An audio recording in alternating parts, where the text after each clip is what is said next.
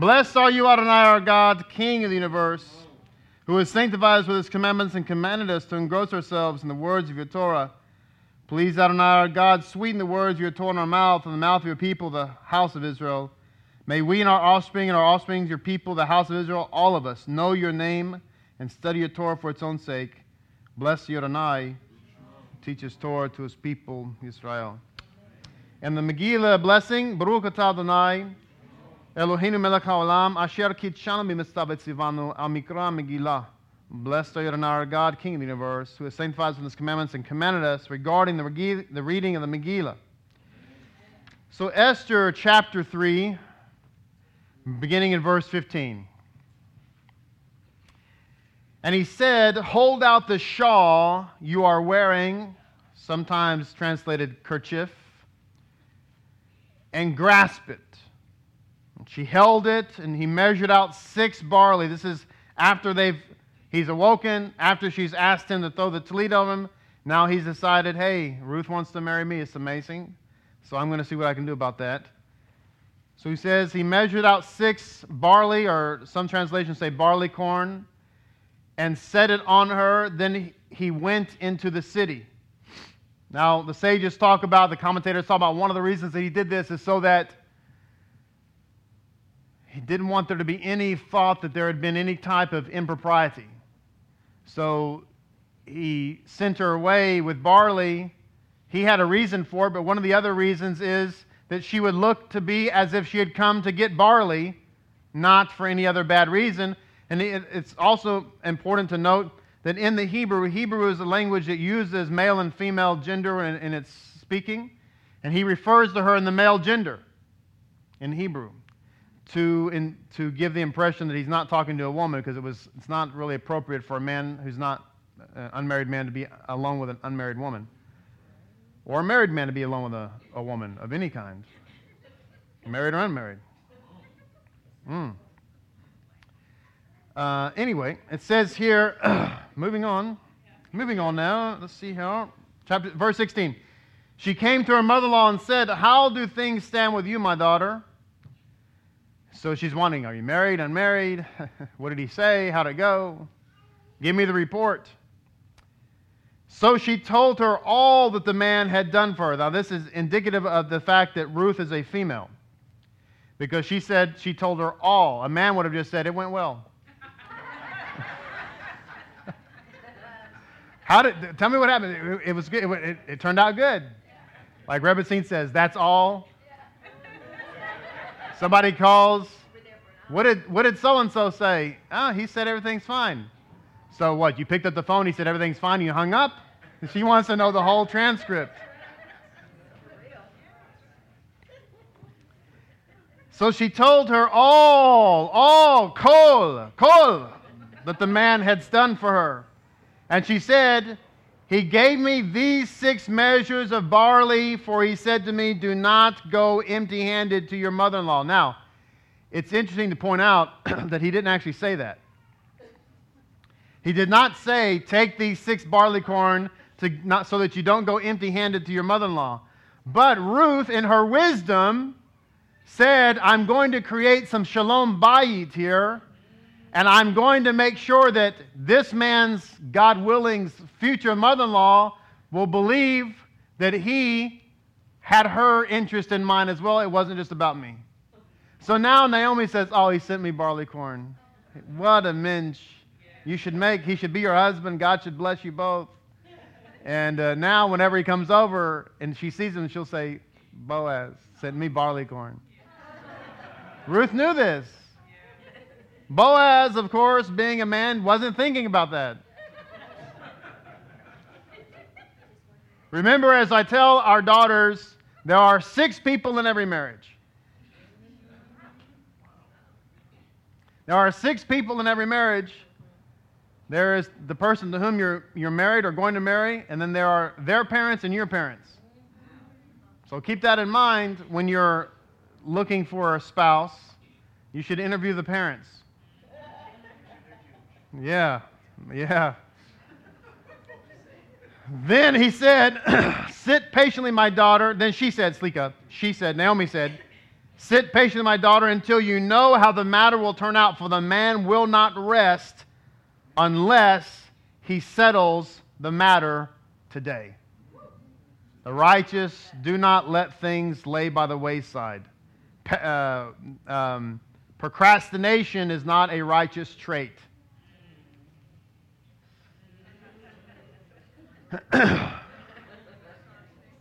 Somebody said, Yid Kadabe, Yid Kadesh, Rabba. Capítulo 4, verso 1. Boaz dice, Boaz, meanwhile, had gone up to the gate and sat down there. Just then, the Redeemer of whom Boaz had spoken passed by, and he said, Come over, sit down here, Ploni Almoni. And he came over and sat down. He then took the ten men of the elders of the city and said, Sit here. And they sat down. Then he said to the Redeemer, The parcel of land which belongs to our brother Elimelech is being offered for sale by Naomi, who has returned from the field of Moab. I resolved that I should inform you of this effect. Buy it in the presence of those sitting here and the presence of the elders of my people. If you are willing to redeem, redeem. But if you will not redeem, tell me that I may know for there is no one else to redeem it but you, and after you, I, and I am willing to redeem. so, this is what Boaz is saying to uh, the other redeemer, whose actual name is Tov. We'll get to that, Bezrat Hashem, in a second. I want to share some, some insights now, pardon me, and um, tie some things together, God willing. An insight now from the Midrash Rabbah, the six hour test. She gave him, or he gave her rather, six barley corn, correct? There's a reason why there were six. There's a number, there's a reason for everything in Scripture. Nothing in Scripture is superfluous, everything has a purpose. So the Midrash Rabbah, the insights talking, uh, this is Midrash Rabbah, the Midrash Rabbah of Ruth 7 1, talking about the six hours. Adam was created on the sixth day of creation, and he was paired with Hava in the seventh hour of that day. This is from Pirkei de Rabbi Eliezer, and also in the Talmud, Sanhedrin 38b. His test was to resist his desire to eat from the tree of knowledge for just six hours until the advent of the Shabbat, when the messianic era would have been ushered in, the evil inclination would have been held no sway over him. Do you realize that had he just waited one more hour not to eat from the tree of the knowledge of good and evil, then the messianic era would have begun at that moment, and there would never have been sin, death, pain in childbirth, whatever. Now, I want you to think about this for a moment. I don't want to get, go off on a tangent, so to speak, about this, but I just want to re- reiterate that the very first mitzvah that God gave to mankind was what he can and can, cannot eat. And many people today, because we talk about kashrut, and, and the reason, by the way, the reason why God said that to be the first mitzvah, we learned this if you listen to the Aliyah Day, which I hope that you do. You learned in the Aliyah Day that eating kosher is the foundation for holiness which is why that was the first mitzvah he gave man. Because the foundation of holiness is eating kosher. And so today, many people think God doesn't care what you eat, whatever you want to eat. JC made all foods clean, all those kinds of things. It doesn't really matter. But in fact, if you think about it, our inability, not really inability, our choice to disobey God's food law is why women have pain in childbirth today. It is why human beings die. It is why we age. Let me say that again. It's why we age. My wife was recently going upstairs into our room that needs, needs teshuva. But we have a room upstairs. It's like a, a junk room. It's a spare bedroom. It's a, it's a hot mess. It needs teshuva. So she was up there trying to make order out of chaos. Tohu and bohu, get rid of it.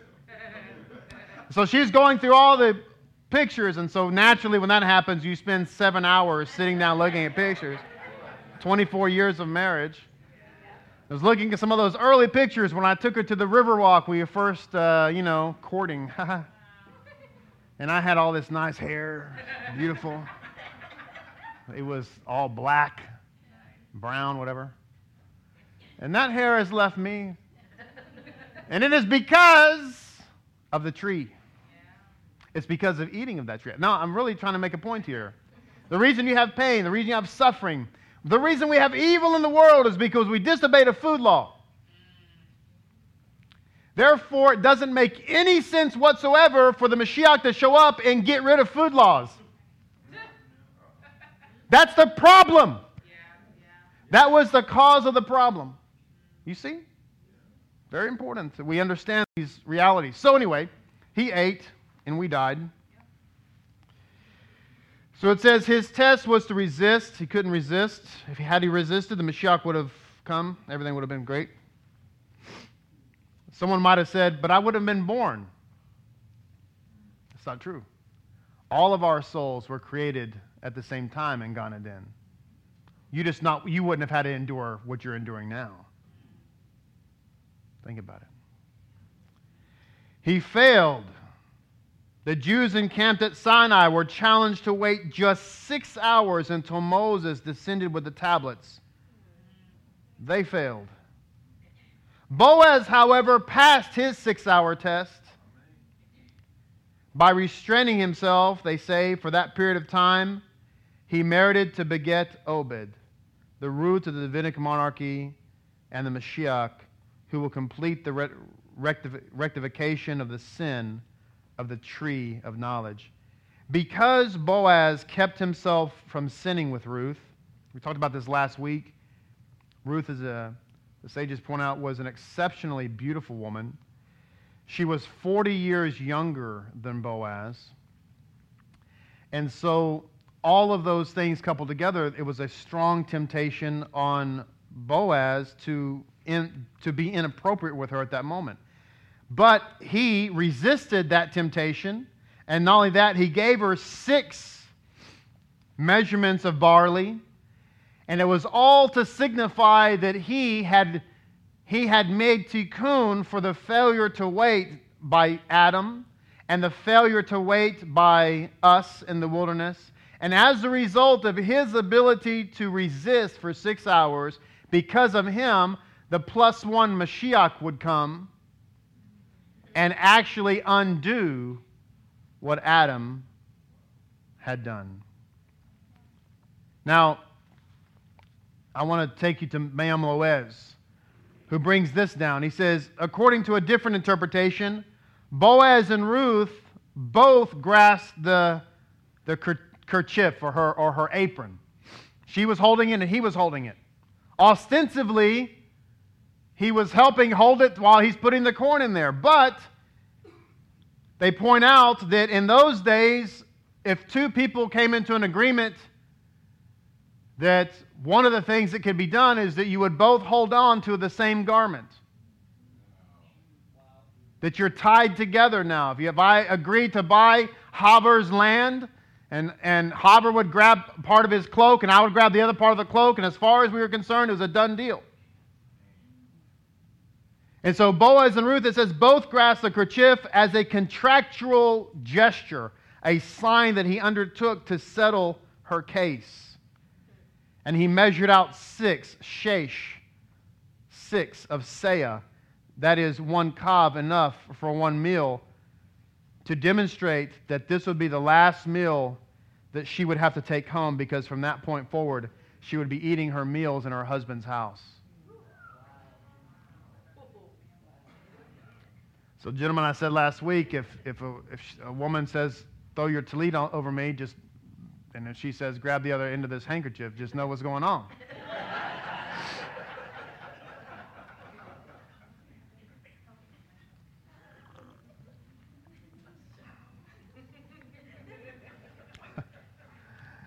Now the men are saying, "You eat good time."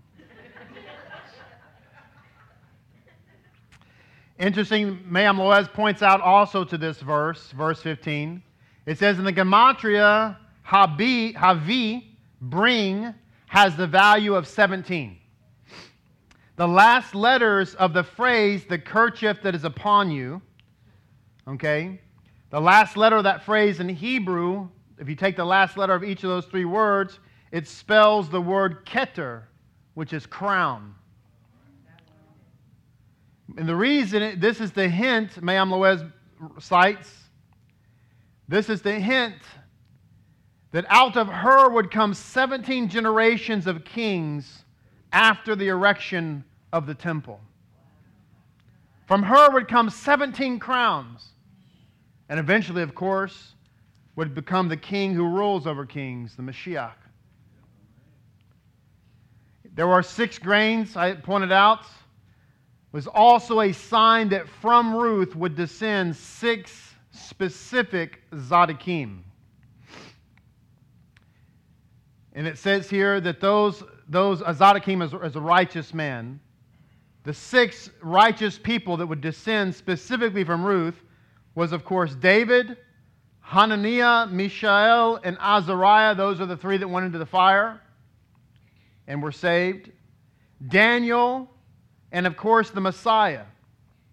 David is described with six different attributes in 1 Samuel 16 18 skillful in playing, a mighty man of valor, a man of war, prudent in affairs, and comely of appearance, and the Lord is with him. And Me'am Loez says, perhaps this is why the Magen David has six points for the six Zadikim that came for Ruth and the six attributes of David, the father of the Mashiach. By the way, just to point out, it's not the Star of David. That's what it's often called. But it's really, the actual name is Magen David, which means a shield of David.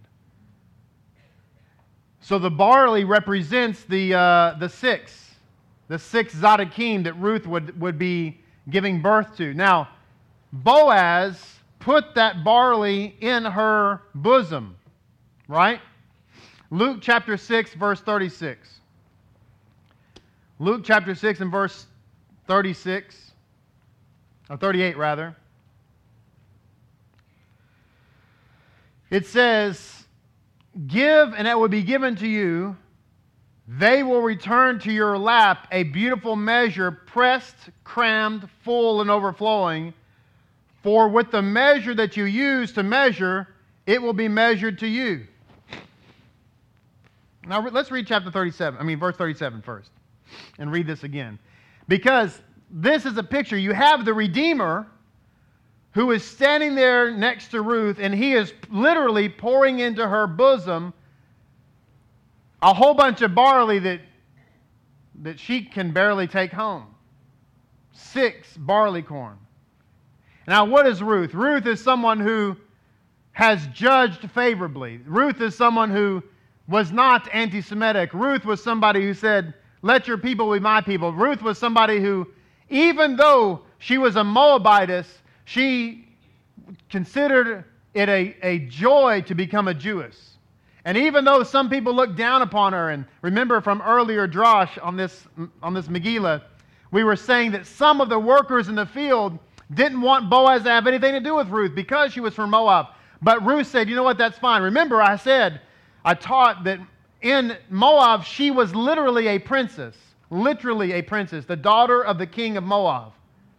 And she chose to become a pauper so that she could come under the wings of the Mashiach. You realize it's in, in the Gospels, the reason why some of the, the leaders did not want to follow the Messiah was because it meant that they would lose their, high, in their minds, I'm not saying they would, but in their minds they thought they would lose their high position. This is why the, the Sadducees said when he was entering the city, their big complaint was the whole world is going after him, meaning they're no longer listening to us. And the reason that was important is because they were the agents of Rome. Those were corrupt men, unfortunately. And they were hirelings of Caesar. And they had sway over the people. But now all the people are listening to this, this nobody from, this, from Galilee, this hick, this redneck from Galilee. Who, what good, who, what good comes from Nazareth? They were prejudiced against the Galileans. And so here you have Ruth who said, Not only do I, I'd rather just come under the Messiah's wings, I'm going to leave my, my comfort and my royalty. Everybody's bound to me. I get carried around on a chariot. And now I'm going to leave all that and, take, and, and, and go with my mother in law who doesn't even have shoes. She's so poor. Because she did not count. She counted what she had as nothing compared to the knowledge of the, of the one true God. So it says in verse 37 Do not judge others, and you will not be judged. How many of you ever heard it said by the Hafetz Chaim, you've you heard me teach, that we're supposed to judge favorably? Judge favorably. I talked about this on the Aliyah. The reality is, we got to judge favorably. Now, people have taken this to an extreme and they've said, you're not, you're not, we're not allowed to call out sin because we can't. That's not what we're talking about here. That's not what the Mashiach is talking about here. You see your brother or sister sinning, you call that out because that's, we're called to do that if you have a reasonable belief that they will listen to you. Now, if you believe that if you're going to call them out and they're going to not listen to what you say, then hold your peace. But if they're your brother or they're your sister and you see them do something, you're, they're about to put a big old piece of cheese on a cheeseburger and you go, whoa, whoa, whoa, whoa, oh, whoa. You take them down. take them to the ground. No, I'm just kidding. But seriously, you got to intervene. That's not what we're talking about. Not judging is, hey, don't judge me. No, no, no, that's not what we're talking about. We're talking about judging people fairly, considering them, giving them the benefit of the doubt. And when they sin, acquit them. It says here, do not, don't hold others liable, and you won't be held liable. Acquit, and you will be acquitted. We have to have a, a, high standard. This is, this is where the ethic in our country comes from. Supposed to be in our modern times. Unfortunately, we haven't seen this very much, but the person who is charged with a crime is supposed to be presumed innocent until proven guilty. Not on television, not on the radio, not in the gossip circle, but in a court of law. When you have somebody on trial, even for something like murder, you're supposed to be able to convict that person based on the evidence beyond a reasonable doubt, which means if there's any doubt, you have to acquit. And the Sanhedrin, contrary to popular belief, was big on that. They would go out of their way not to kill someone. Why? Because if the person deserved death, then they deserve death. And there's, if, the, if the facts were the facts, that's what it is. But ultimately, that person is the image of the living God. The reason you say, well, then why was the Sanhedrin so willing to crucify the Mashiach? Because they were corrupt. If you want to be honest, those really weren't real Jews on the Sanhedrin that day. You know, they were Jewish. Don't get misunderstand me. Amen. They were Jewish, but they were puppets of Rome at that time. And that's why it was so corrupt. So here we have the Mashiach saying, Do not judge others, and you will not be judged. Do not hold others liable, you will not be held liable. Acquit, and you will be acquitted. And then it goes right into give, and it will be given to you. They will return to your lap a beautiful measure, pressed down, crammed full, and overflowing. That's what happened to Ruth because Ruth judged favorably, because she was not in it for her own self, but she was there for her mother. She was, as we said last week, she was for her mother in law, her mother in law was for her, and Boaz was for God. Everybody was looking out for somebody else. And as a result, Ruth was given the blessing of becoming the mother of the Mashiach. 17 crowns came from her. Talk about cast your crowns before Hashem. This is all because of what took place with the barley. Now, I want to bring down some insights, if I can, from Sefas Emes on the, on the Omer, because I want to tie this together, if I, if I can, with some things about the Omer, because what we're seeing, there's a, there's, it's not coincidental, as we, all, as we know already, there's nothing coincidental in Scripture. But it's not coincidental that all this is going on in the context of the barley harvest. All this is going on in the context of counting the Omer. And remember, we learned during the Megillah of Esther, when we studied that, that Haman was ultimately defeated. He said, out of his own mouth, he said, Mordecai, you have defeated me by your Omer. Because when it came time, Mordecai thought that Haman was coming to kill him, and so he and his disciples decided to start studying the Omer. And when Haman found him, he was actually coming to get him to go put him on the fancy horse and take him around town. And he said, I gave the king all this silver and all this gold to have you killed, and you are defeating me because of your Omer offering. So it says here some insights to the Omer. Why is the Omer related to this story of Ruth? And Sefas Emes brings down, amongst many things, that when we, when we count the Omer, you understand, by the way, that every day that you count the Omer, you are lifting up the Omer. But why an Omer? Why barley? It says, by separating a small quantity of the first harvest, reshit ketzikim, and offering it to Adonai, we symbolically undo, at least to the best of our ability, the confusion between good and evil caused by Adam's sin. Every day that you count the Omer, you are bringing clarity between good and evil. You have to understand something that this story about Ruth and Boaz is, is much more than a nice romance novel. It's so much more than a, a, a, nice looking Moabite woman who became a Jewess getting married to the, the king of the town. This is about clarity coming in. This is about the Mashiach being introduced on the scene. This is about good and evil finally being delineated. This is why you can't say that the Mashiach did away with the Holy Torah. Why? Because the Holy Torah tells us what is good and tells us what is evil. And if you get rid of the Torah, now we don't have any more clarity.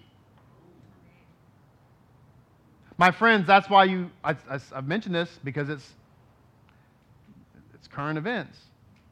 This is, this is why you have so many people confused today about whether or not it's okay to be homosexual or not. And I'm talking about, when I say people confused, the people who are lost are always confused.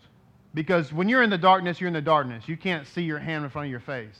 Anybody been in darkness that dark? You literally can't see hand in front of your face? Uh, that's not the people I'm talking about that are confused. The people who are confused are the religious people. The people in the churches, in the synagogues. Those people are confused. They don't know. There was a, a, a bill recently passed in Alabama, thank God, all but forbidding abortion to include in instances of rape and incest.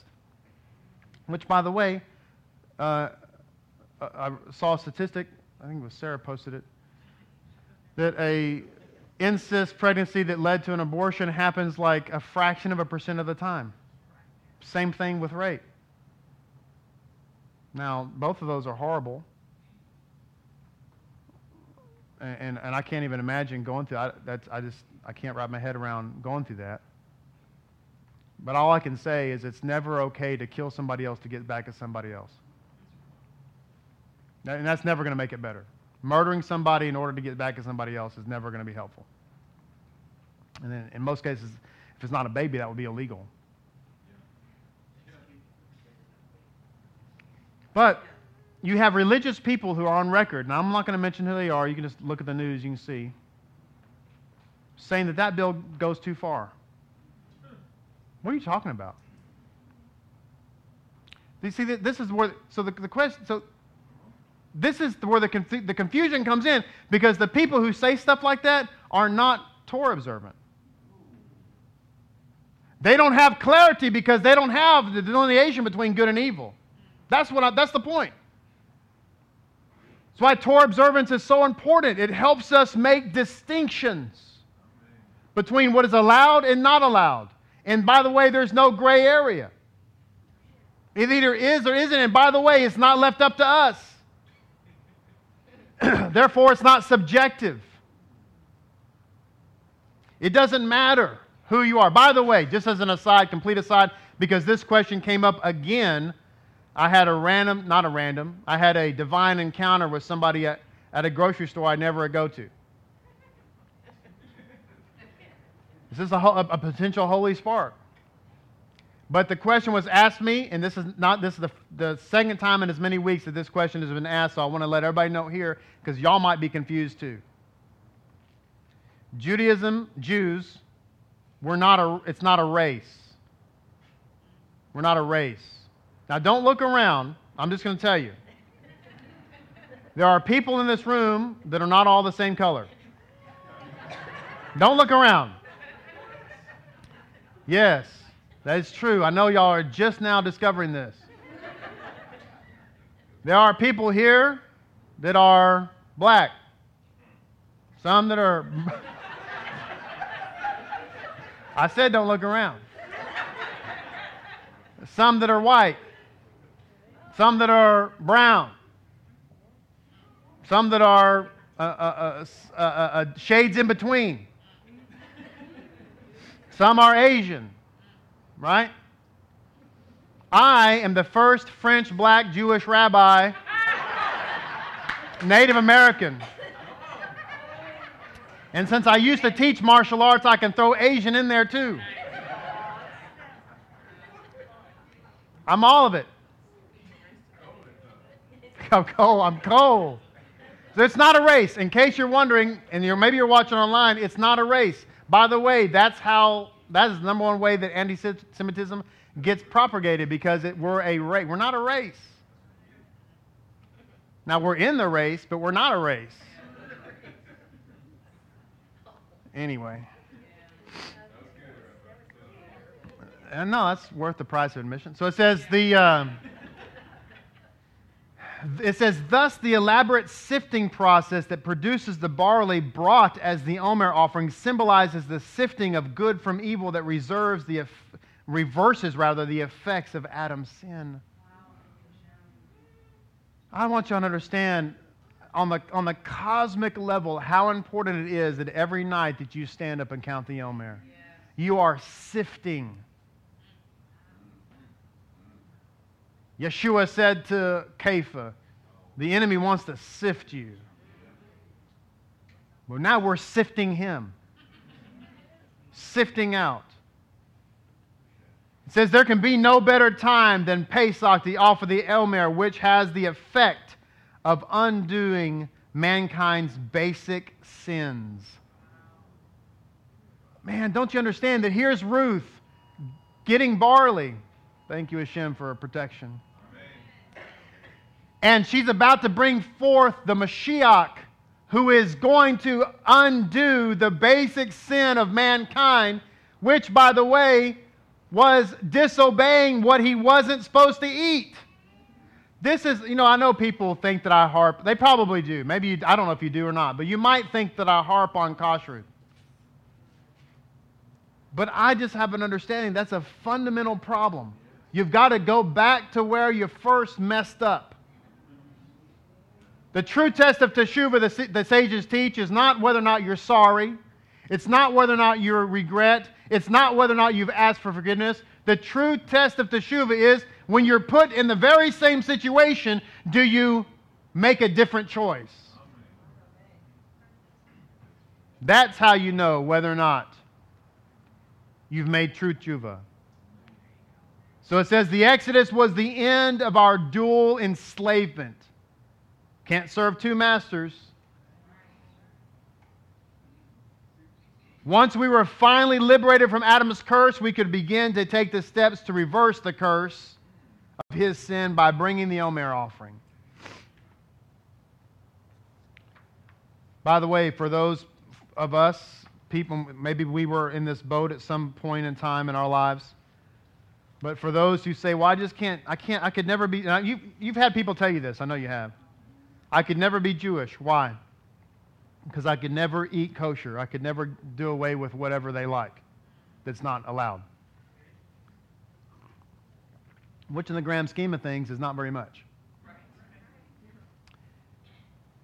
Do you realize, you know, we can't have shellfish, we can't have shark or eel or rats, buzzards. We can't, we can't have uh, oy, uh, oysters or we can't have, uh, you call those things? Octopuses? No snakes.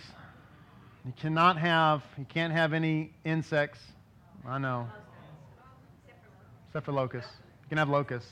And y'all can have the locust. I'm just saying that you can eat it. Right? But look at all the stuff you can eat. Look at all the fish you can have salmon, halibut, sea bass, trout, mahi mahi. I mean, I'm leaving stuff out, but carp, bass, striper bass, everything. Look at, look at all, the, all the meat you can have beef, chicken, lamb, goat, deer, elk, giraffe, even. No, it's true. You can have giraffe. I'm not going to eat a giraffe. That's a lot of meat. That'll feed, that'll feed a family.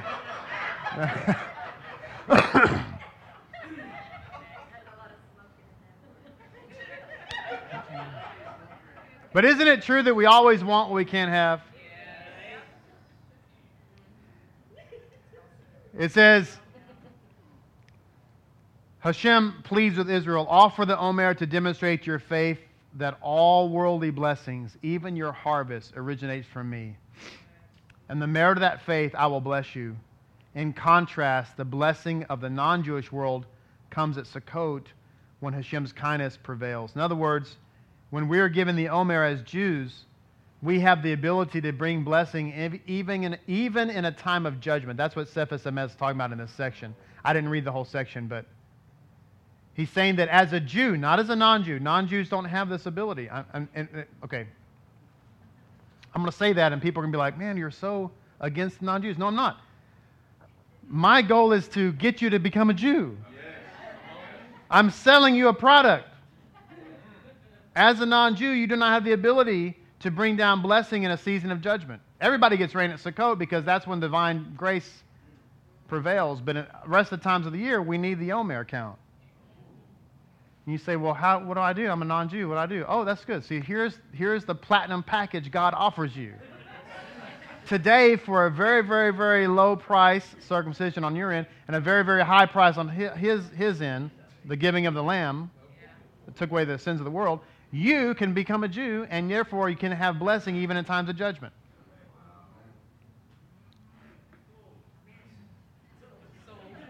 yeah. All right, one more, another, another insight here from, from Sefas Emes okay? Can I continue?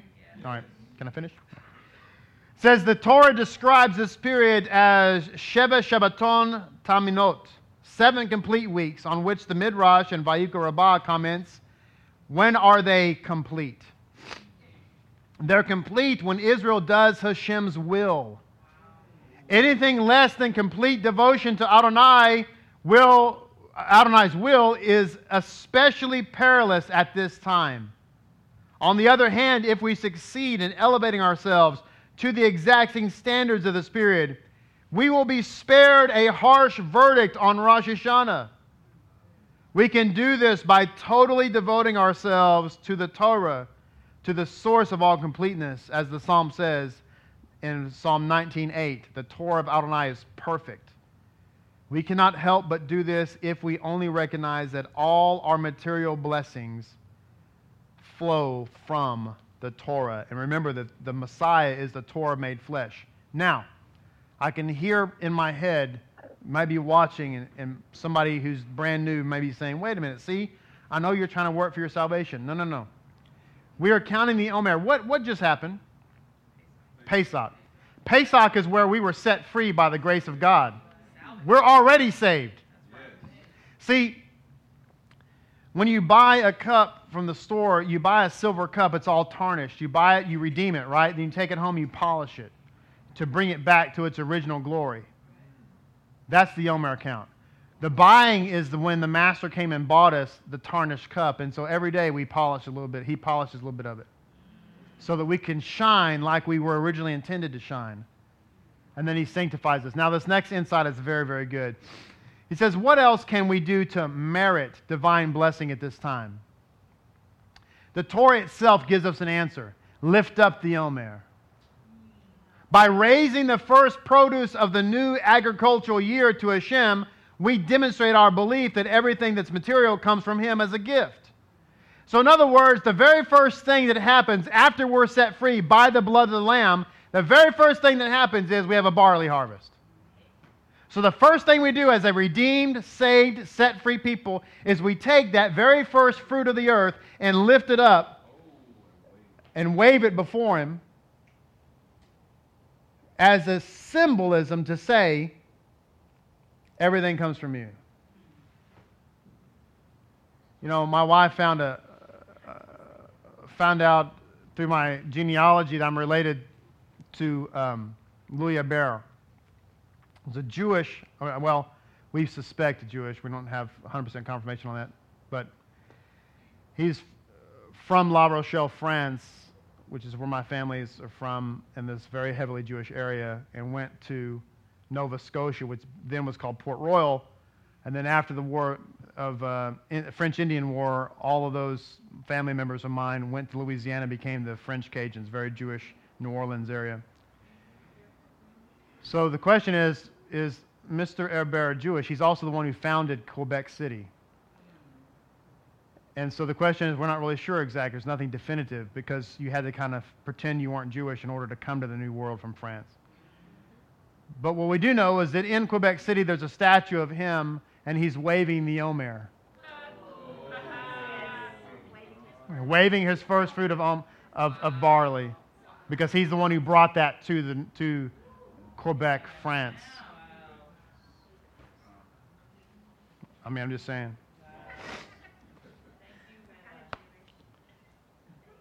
So it says here Lift up the Omer. By, by raising it, we say God is the one from everything comes. In one sense, the Omer ceremony can be reviewed as a reversal of creation. Check this out. Now, this gets into tithes. Why your tithing is so important. It says, the sages frequently say that Hashem created the universe yesh me'ayin, something from nothing. By waving the Omer, we, so to speak, return the yesh, a material something, back to the ayin, nothing. The total spiritual state from which it originated, thereby affirming that everything we are and everything we have was created by Hashem. It is also interesting to note that the gematria of the word Omer, 310, is equal to that of Yesh, something. So, whereas God created something from nothing, we take something back to nothing and thereby do two things. We affirm that everything that we are comes from Him. So the minute we wave the Omer, or the moment at which you give your tithe faithfully, the 10% tithe, you are affirming that God created something from nothing. And by the way, here's that something to give back to the nothing to affirm that you're the source of everything. That's number one. Number two, when we take our something, which I, when I taught about tithing, I mentioned that the tithe represents all of who you are. When you take that something and give it back to the Creator, the something from nothing, you become nothing, nullifying self.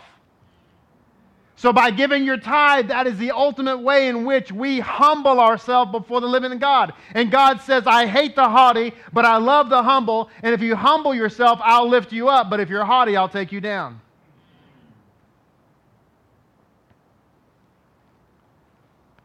I hope y'all get excited about counting the Omer and, and, and tithing. I want y'all to get excited about it. If you're scared about it, if you don't, if you are uncomfortable when I start talking about tithing, you need to make teshuva. You have a spiritual problem. No, I'm serious. If you are uncomfortable when I talk about tithing, you have a spiritual problem. And you need to deal with it. I'm serious.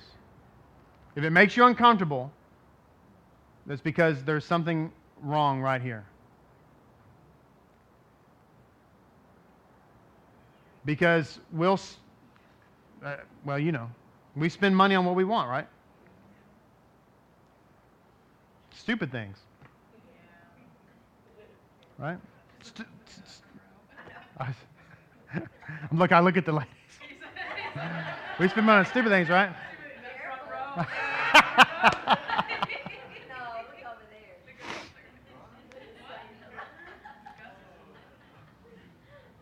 My daughter, uh, Hadassah says, You don't need another gun. I said, This is about saving and protecting life. Oh, man.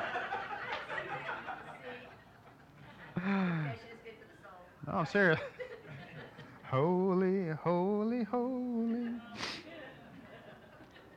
So he writes, waving the Omer in order to earn blessing ensures our prosperity not only during the period through, through in this period, but throughout the year.